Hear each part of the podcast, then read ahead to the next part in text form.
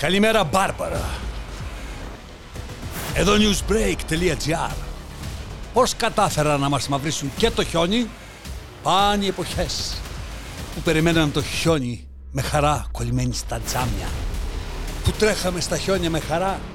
Όχι, θυμάμαι το πρώτο χιόνι στη Λάρισα. Τότε δεν το περιμέναμε. Δεν ξέραμε τι ώρα θα πέσει, τι ώρα θα σταματήσει. Τίποτα, έπεφε το χιόνι ξαφνικά Θυμάμαι ακόμα τον αδερφό μου, έντρομος, πηγαίνει στο παράθυρο, βλέπει ξαφνικά το χιόνι και μεταξύ, το κοτέτσι το είχαμε στην ταράτσα και ακούω τον αδερφό να φωνάζει «Μαμά, μαμά, κάποιος μαδάει τις κότες μας». Νόμιζε ότι κάποιος ξεποπούλιαζε τις κότες μας απάνω και όλα αυτά οι νυφάδες του χιονιού ήταν τα πούπουλα από τις κότες. Τι χαρά.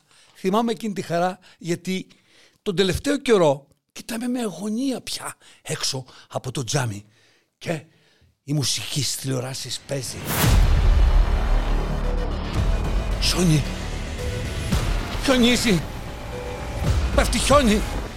Α, πού πας παιδί μου τρελό; Τι τρέλες είναι αυτές; Πού πας στην Αττική οδό. Χωρίς κουφέρτα, χωρίς μπιζάμα, χωρίς φαΐ, χωρίς νερό, χωρίς φυρίχτρα. Πού πας ξεβράκοντας στα γκούρια. Πού πας; Ούτε στο αλβανικό μέτωπο να πηγαίναμε με χλένες και χιτώνες. Δεν θα ορλιάζαν έτσι οι μανάδες. Έκοβε ο θείος μας ο έρμος, βόλτες στην Ευτική Οδό, περίμενε μπας και ξανααποκλειστεί, να πάρει κανένα διχίλιαρο να καταφέρει να πληρώσει κάποια από τις αυξήσεις αυτές που έχουν έρθει όλες μαζεμένες, τίποτα. Έκαψε τη βενζίνη μιας εβδομάδας και τώρα κάθεται σε έναν παράδρομο και κλαίει. Αφού ξέρεις. Το ξέρεις, έχουμε επιτελικό κράτος. Καθόμαστε όλοι μέσα και δεν κουνιόμαστε. Όταν τελειώσουν θα μας φωνάξουν. Εγώ το ξέρω επειδή είχα επιτελική μάνα. Όταν σφουγγάριζε δεν ανεβαίναμε από το σπίτι. Μέναμε απ' έξω και όταν στέγνωνε το σπίτι τότε ανεβαίναμε πάνω. Αυτό σημαίνει επιτελικό κράτος. Κλάμα και φόβος εχθρός μας το χιόνι έγινε. Μετά απορούμε τι έχει πάθει ο κόσμος. Έχει μπει στις φυλακές το μυαλό μας. Έχει πάει εξορία η φωνή μας. Μιλάνε μόνο οι δήμονες και οι δημοσιογράφοι. Είμαστε τηλεκατευθυνόμενοι. Ρυθμίζεται με κοντρόλ η διάθεσή μας, η εικόνα μας, η φωνή μας, το volume. Η Μπάρμπαρα, ένας ακόμα ορατός φίλος, μετατρέπεται σε αόρατο εχθρό. Είδες πουθενά χαρά εσύ τα πρωινά; Είδες ανθρώπους, είδες να παίζουν χιόνι, είδες τι, καμία χαρά; Όχι, έντρομοι. Πού θα πάτε, τι θα κάνετε, πώς θα μετακινηθείτε; Είδες παιδιά να παίζουν στα χιόνια; Τίποτα. Όλα τα πρωινά κάνουν αναμετάδοση του επιτελικού έργου. Οι όρατοι εχθροί είτε πρόκειται για τρομοκρατικές οργανώσεις, είτε για ίους, είτε για την ίδια τη φύση επιτελούν την καβαφική λειτουργία των βαρβάρων. Όσο υπάρχουν αόρατοι εχθροί, δεν χρειάζεται να αναρωτιόμαστε τι θα απογίνουμε χωρίς βαρβάρους, τους έχουμε τους βαρβάρους. Οι αόρατοι εχθροί δεν είναι απλώς μια κάποια λύση, είναι η ιδανική λύση για την διαρκή επιτήρηση της στάνης, της ελληνικής στάνης με τα ελληνικά πρόβατα. Εμάς, Μπε, κάνω οντισιόν τώρα για πρόβατο. Μπε, ένα πρόβατο μπε, α, παρουσιαστή στο, σε πρωινό πρόγραμμα στη τηλεόραση. Άκουγε τον κόσμο να λέει Δεν έχουμε ρεύμα. Και έλεγε αυτό. Ναι, αλλά ο Κυριάκο είναι ο πιο πετυχημένο πρωθυπουργό. Έλεγε άλλο Δεν έχουμε νερό. Έλεγε αυτό. Βρε, ο Κυριάκο είναι ό,τι καλύτερο μα έχει συμβεί. Έλεγε ο τρίτο Είμαστε εγκλωβισμένοι. Ναι, α έχει ο Θεό καλά τον Κυριάκο, γιατί έχουμε περάσει και χειρότερα. Ευτυχώ που κατέβηκε ο Θεός στην Ελλάδα και κυβερνάει ο ίδιος με την επωνυμία και το προσωνύμιον Κυριάκος. Ναι, μπορούμε και εμείς τα πρόβατα να ευχαριστούμε τον Στανάρχη μας, ο Στανάρχης δηλαδή ο αρχηγός της Στάνης, ο Σταυλάρχης, ο Καυλάρχης, ο, ο Στανάρχης. Στανάρχης, ε, σταναρχίζω και πάμε τώρα μισό λεπτό να βάλουμε τη μουσικούλα και πάλι να παίξουμε τώρα. Πατάς.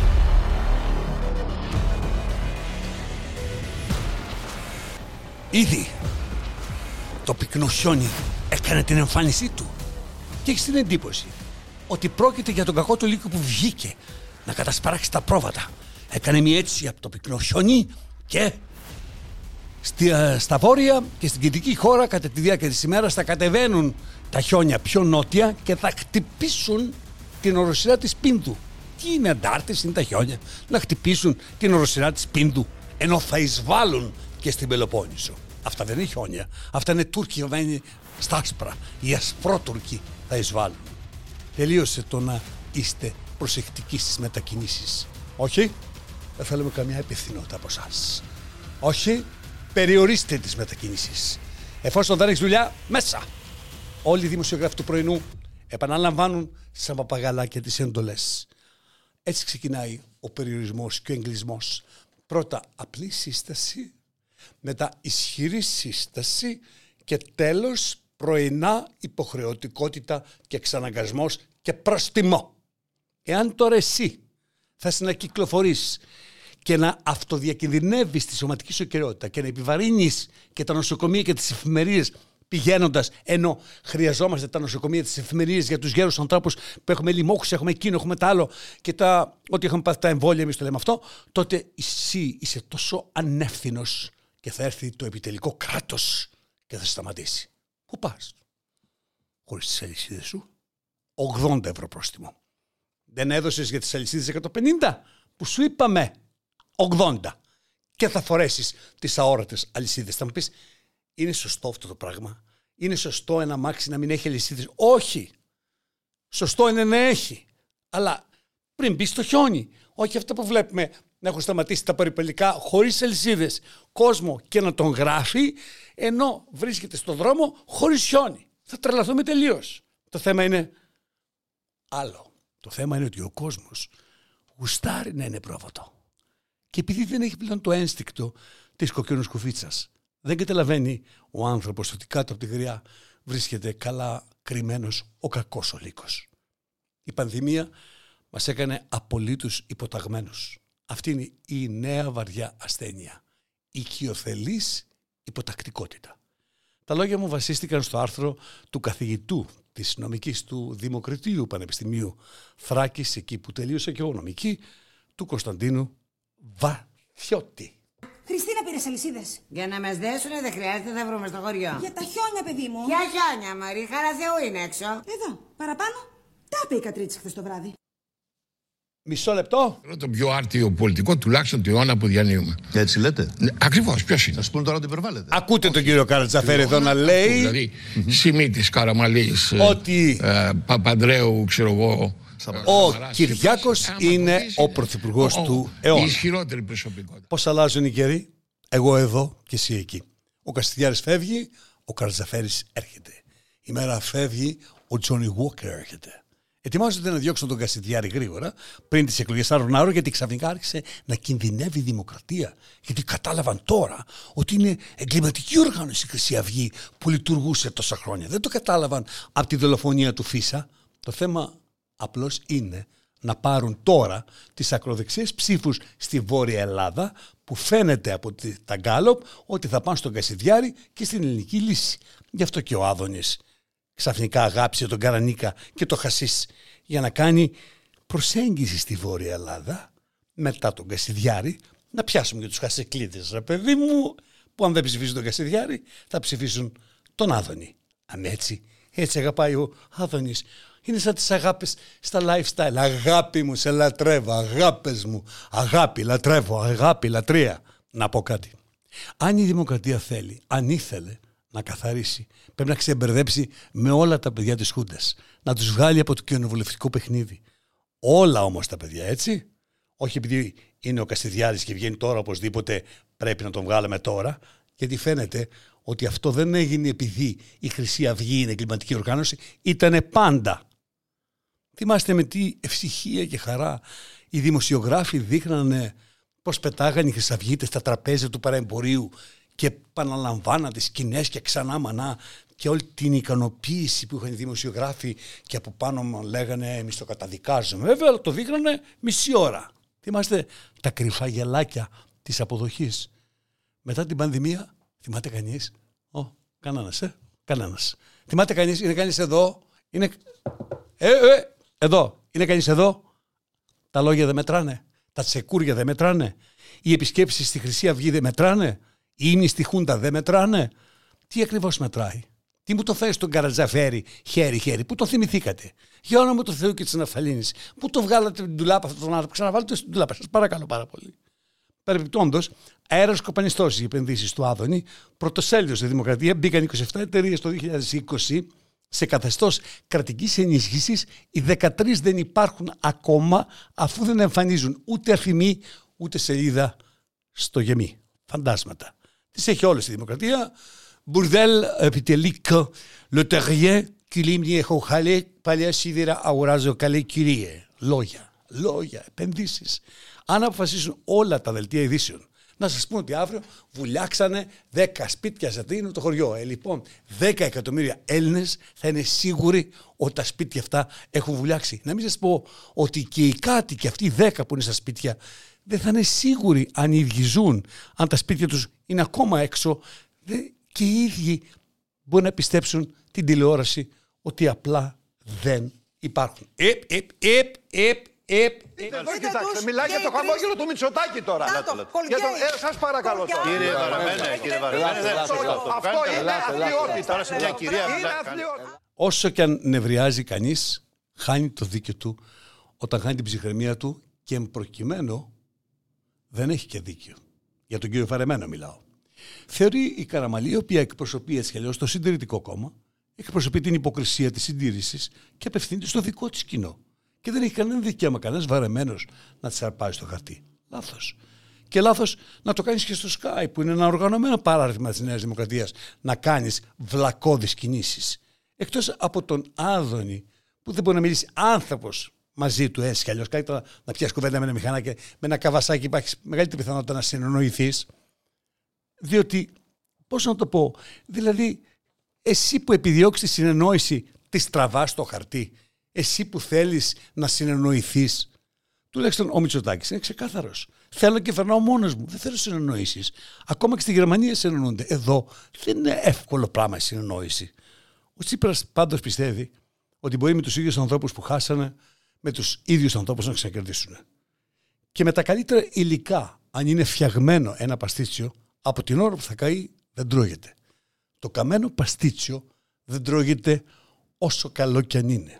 Ο Μητσοτάκης, για όποιον πάει να γίνει κουβέντα, τον εξαφανίζει από προσώπου γης και έχει και όλα τα κανάλια δικά του που μπορεί να σου λέει, να σου λένε ότι τρως παντεσπάνι και εσύ να μαζάς τα τέτοια σου. Δεν βλέπεις ότι είναι ένας λαός που αποκτάει φαντασιώσεις πλουσιού ξαφνικά έχουμε γεμίσει λάτρε του snowboard, τους σκι. Βλέπω φωτογραφίες στο Instagram όλοι οι σκιέρες εδώ στην Ελλάδα. Ρε. Λες και είμαστε ξέρω στη Βιέννη. Έχω φίλο από την Νέα Σμήνη. Πήγαμε δημοτικό γυμνάσιο Λύκειο. Και μου λέει Πω, πήγα δύο μέρες στον Παρνασσό, έκανα το snowboard μου. Μα είπε καλό άμερε. Κατεβαίνετε αγιά φωτεινή με τα πόδια. Πώς έχετε εσείς snowboarder; Το κάθε βλάκας νεόπλητος. Γι' αυτό λέγεσαι νεόπλητος και όχι πλούσιος. Ανακαλύπτει κάτι για νέα χόμπι. Όπου βλέπετε σκιέρ, σερφερ, snowboarder, παραπεντίστας, downhillers είναι νεόπλητοι οι οποίοι θέλουν να φλεξάρουν. Σιγά βρε τα παλάχια για όρη. Να μένεις σε ένα βουνό. Το καταλαβαίνω. Δεν έχουν τι να κάνουν όλη μέρα. Πάντα για σκι. Εσύ βρε λακαμά από το εγάλεο. Ξαφνικά πώς έγινε εσύ snowboarder; Με το γυαλί μάσκα εδώ πέρα και το φρέντο από κάτω. Η ζωή μου λέει το snow. Μαζί πήγαμε με καφέ και παίζαμε μπιλιάρδο. Δρόμπο, φλεξάρι, είναι βλάκας. Μερικοί πάνε και στον Μπάσκο. Δεν τους χωράει η Ελλάδα πλέον. Δεν τους χωράει ο Παρνάζο ο Όλυμπος. Ε, πάνε και σε άλλα βουνά. Τι χόμπι. Σέρφερ. Πού μένεις λέει; Έλα.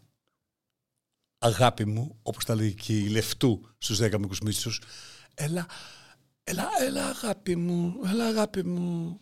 Έλα, πήγε η Καραγιώργου στην Αράχουδα να κάνει snowboard και συγκρούστηκε με άλλους τέσσερις συμφοράτες.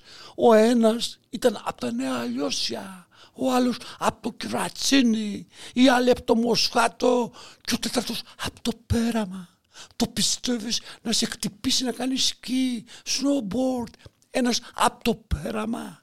Μάθαν όλοι φτωχοί το snowboard. Σου λέει γιατί πέφτει μόνο το χιόνι για τον πλούσιο και για μας. Πέφτει και για μένα το χιόνι. Παίρνω μια σανίδα και τσουλάω. Μπορεί αυτό να συμβεί στα βουνά της Ελβετίας. Μπορεί να πέσει πάνω στο το πέραμα, το μοσχάτο, για μπελοκυπή. Ρωτάω. Λοιπόν, Αράκοφα τέλος. Είναι πλέον για φτωχούς, όχι αγάπη μου αναγκάστηκε η γυναίκα να λέει ψέματα ότι τη χτύπησε μια τζαγκουάρ για όνομα.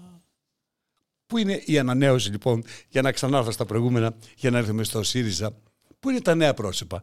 Μόνη Σαπανίδου και τώρα πιέζουν τον Ανδρουλάκη να του εκμεύσουν από τώρα με ποιον θα πάει. Και αν θελήσει να προτείνει ομαδική συνεννόηση, αν θελήσει να απευθύνει ομαδική πρόσκληση, γιατί πρέπει να το πει από τώρα; Θα εκβιαστεί λένε επειδή τον παρακολουθούσαν. Άρα στην ουσία τον έβγαλαν τον Ανδρουλάκη απαταιώνα. Για να το καταλάβουμε πολύ απλά. Λιανά να τα καταλάβει το καφενείο. Είπε η κυρία Τσαπανίδου. Ο Ανδρουλάκης είναι ένας απαταιώνας, την απάτη την ξέρει ο Μητσοτάκης, του παρακολουθεί στο τηλέφωνο και τον εκβιάσει. Αυτό είπε. Το θεωρώ απέσιο τον κύριο Ανδρουλάκη. Στο Μέγκα παίχτηκε και είναι από τους διαλόγους που αποκάλυψε το βήμα, όπου βγαίνει αξιωματικός της αστυνομίας. Και θα ήθελα να ρωτήσω, διαχωρίζονται και αυτοί. Υπάρχουν κάποιοι αστυνομικοί τους οποίους τους πιστεύουμε και άλλους δεν τους πιστεύουμε. Μήπως μπορείτε να μας πείτε ποιοι είναι αυτοί, ποιους να πιστεύουμε, ποιους να μην πιστεύουμε. Τι γίνεται ακριβώς; Δεν μπορεί ένας εισαγγελέας να πάρει την υπόθεση και να εξετάσει το τι λέει. Τι λόγο έχει αυτός να λέει; Λοιπόν, με 30 χρόνια υπηρεσίας, στην κατάθεση του εκφράζει, ενώ ένας άνθρωπος πολύ έμπειρος, εκφράζει φόβους για τη ζωή του. Και μάλιστα κατονομάζει τον Υπουργό. Ακριβώς, Κατερίνα, λέει χαρακτηριστικά σε μια σε ένα σημείο της κατάθεσής του ξεκαθαρίζω ότι οτιδήποτε μου συμβεί εφ' εξής και δει σε ό,τι αφορά εμένα ή τα μέλη της οικογένειάς μου αποκλειστική ευθύνη θα έχει ο Υπουργός Θεοδωρικάκος και ο πρώην αρχηγός και νυν γενικός γραμματέας του Υπουργού. Είναι μικρή η καταγγελία αυτή. Γιατί περνάει έτσι; Τη σκέπασε το χιόνι. Ήταν πολύ λίγο το χιόνι. Δεν είναι για να σκεπάσει μια τέτοια καταγγελία. Το παιδί αυτό τι έπαθε; 22 χρονών παιδί έκλεισε ένα ραντεβού να πάει σε μια γυναίκα, τα διαβάσατε, στο νέο κόσμο διαβάζω, και δεν μπορεί να καταλάβω τι ακριβώς έγινε. Μπαίνει μέσα αυτός, βλέπει μια γυναικάρα, πλακώνονται στα μάτσα μούτσα κτλ. Κυλιούνται στα κρεβάτια και μόλις έρχεται η ώρα που αυτός πάει να τέλος πάντων, του βγάζει η γυναίκα ένα πουλί τόσο με τα συγχωρήσεως και πάει το παιδί να φύγει, τον πιάνει η γυναίκα και κάνει την πράξη τον βιάζει. Τον βιάζει. Ας ξεχάσουμε ότι υπάρχει βιασμός, ας τα ξεχάσουμε που δεν ξεχνιέται, τις θέσεις μας για τον βιασμό τις ξέρετε, το ίδιο καταδικάζουμε ασφαλώς αυτόν τον βιασμό. Αλλά ας υποθέσουμε ότι πας τώρα εσύ, ο βλάχος, να πας σε ένα τέτοιο μέρος, ανοίγει μια γυναίκα εκεί, βγαίνει, γιατί και κάποια στιγμή αρχίζει και της βγαίνει ο άντρας της γυναίκας αυτής. Διότι για να βγει ο άντρας πρέπει κάπου να υπάρχει. Δεν μπορεί να δεις μια αδύνατη μικροκαμμένη γυναίκα, ας πούμε, ξαφνικά να πω μου χτίσει πτερίγια και πλατάρες και να σε πλακώ στο ξύλο. Δεν μπορεί δηλαδή, να έχεις ένα λεπτό χέρι ξαφνικά, πού να βρεθείς το, το φουρναρόφιαρο και να σου χώσεις σφαλιάρα και να φύγεις μέσα. Δηλαδή το βλέπεις με έναν τρόπο. Φαίνεται ότι αυτή δεν είχε τέτοια σημάδια. Ούτε μπορεί ένα μακρύ πουλί τέλος πάντων ε, την ώρα που κυλιέσαι να σε ακουμπήσει καλή. Τι είναι, το μπαστούνι, τι είναι, κάτι θα σε ακουμπήσει. Έτσι δεν είναι. Εκτός αν το είχε χωνευτό. Αν το είχε συρταρωτό. Το έβγαλε από κάπου, το είχε συρταρώσει. Έχω απορίε σαν βλάχος εγώ, επειδή μου μπαίνω μέσα και λέω πού, πού είναι το αυτό το πουλί, πού ξαφνικά βγαίνει; Γι' αυτό, γι' αυτό, γι' αυτό θέλω να πω στις κοπέλες, μην τρέπεστε. Έχει το άλλος και σου λέει διάφορα εδώ στα, στα πώς τα λένε, που, το συνεννοήσεων. Σου λέει έχω μεγάλο πουλί. Ρώτα, τι μεγάλο πουλί; Να φέρω λιπαντικό ή ηλιόσπορους; Διότι άμα σου πει ηλιόσπορους, θα φάει και το δικό του το πουλί. Κατάλαβες, πουργητάκι, καθώς σε κοιτάζω να σπαρταράς στο κακό του χιονιά. Πάμε σας παρακαλώ λίγο να χορέψουμε, να εκτονωθούμε, να το βγάλουμε από μέσα μας. Άναψα κερί στην Δώσε, βγάλτα, όλα. Σαν τον κυνηγάει με λύση, να τον πετύχει τον τσιμπήσει και τα αποφεύγει όλα. Με τα χέρια, τα πόδια, όλα. Χορευτής μπαλέτου που έχει πάθει ηλεκτροσόκ.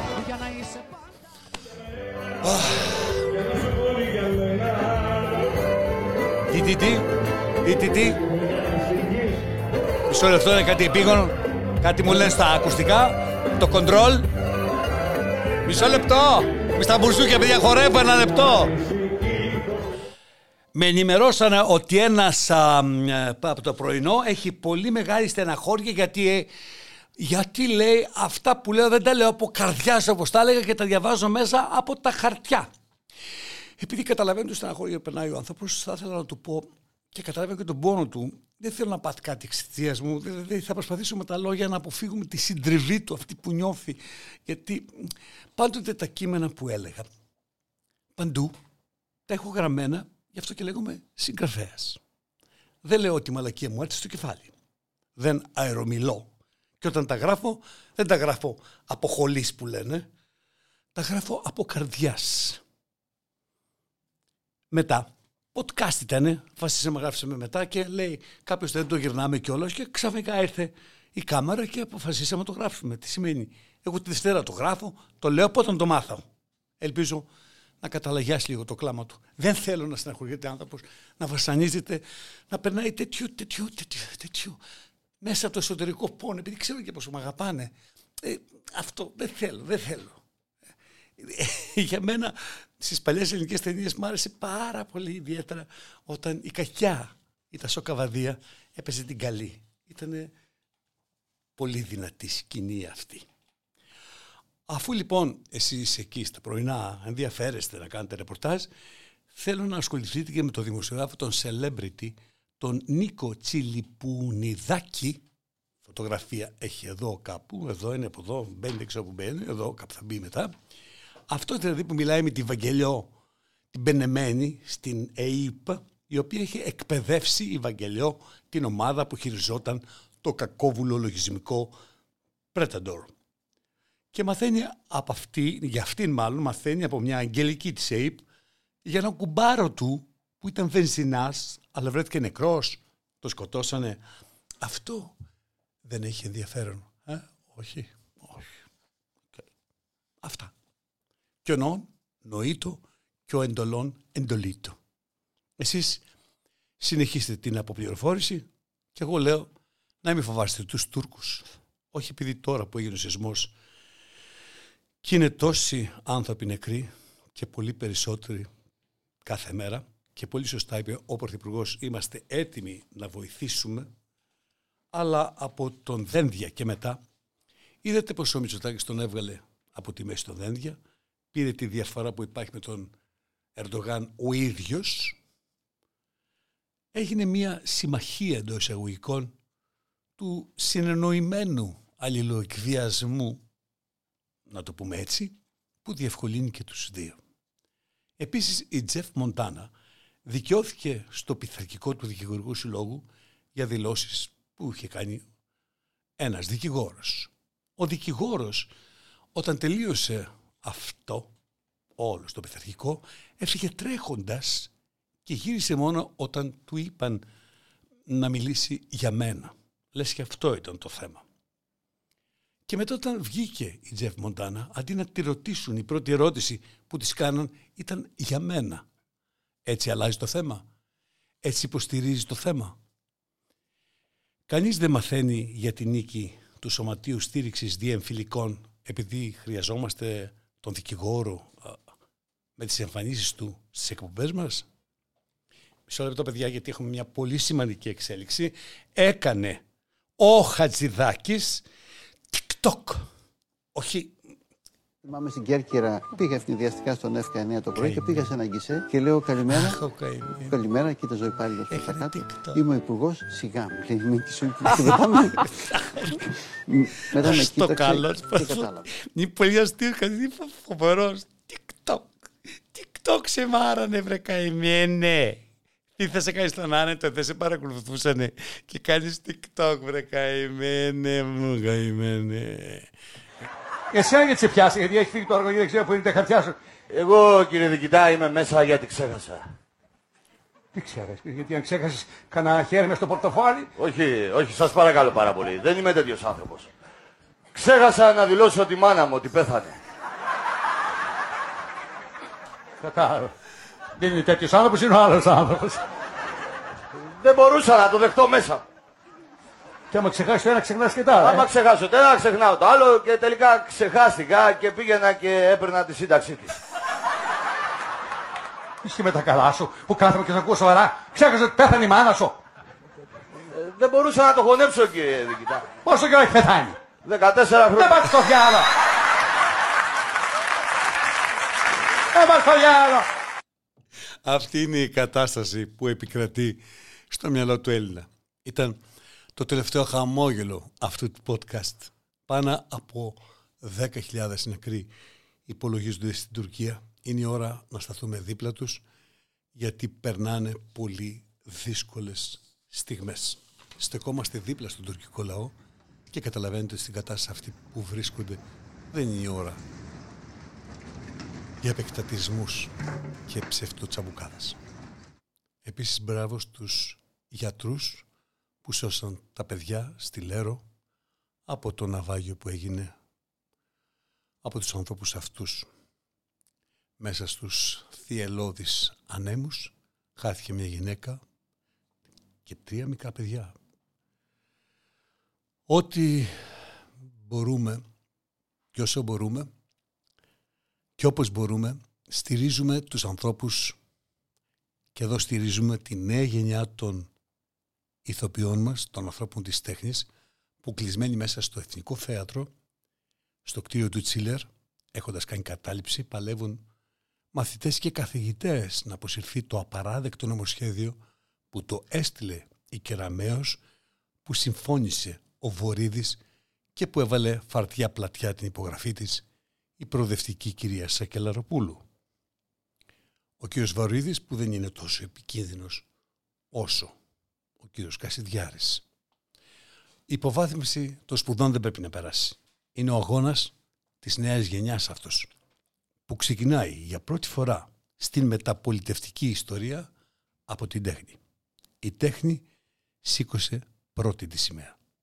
Μαζί σας και οι καθηγητές και οι σπουδαστές της δικής μας σχολής, της τεχνών 100 του ομίλου D Group.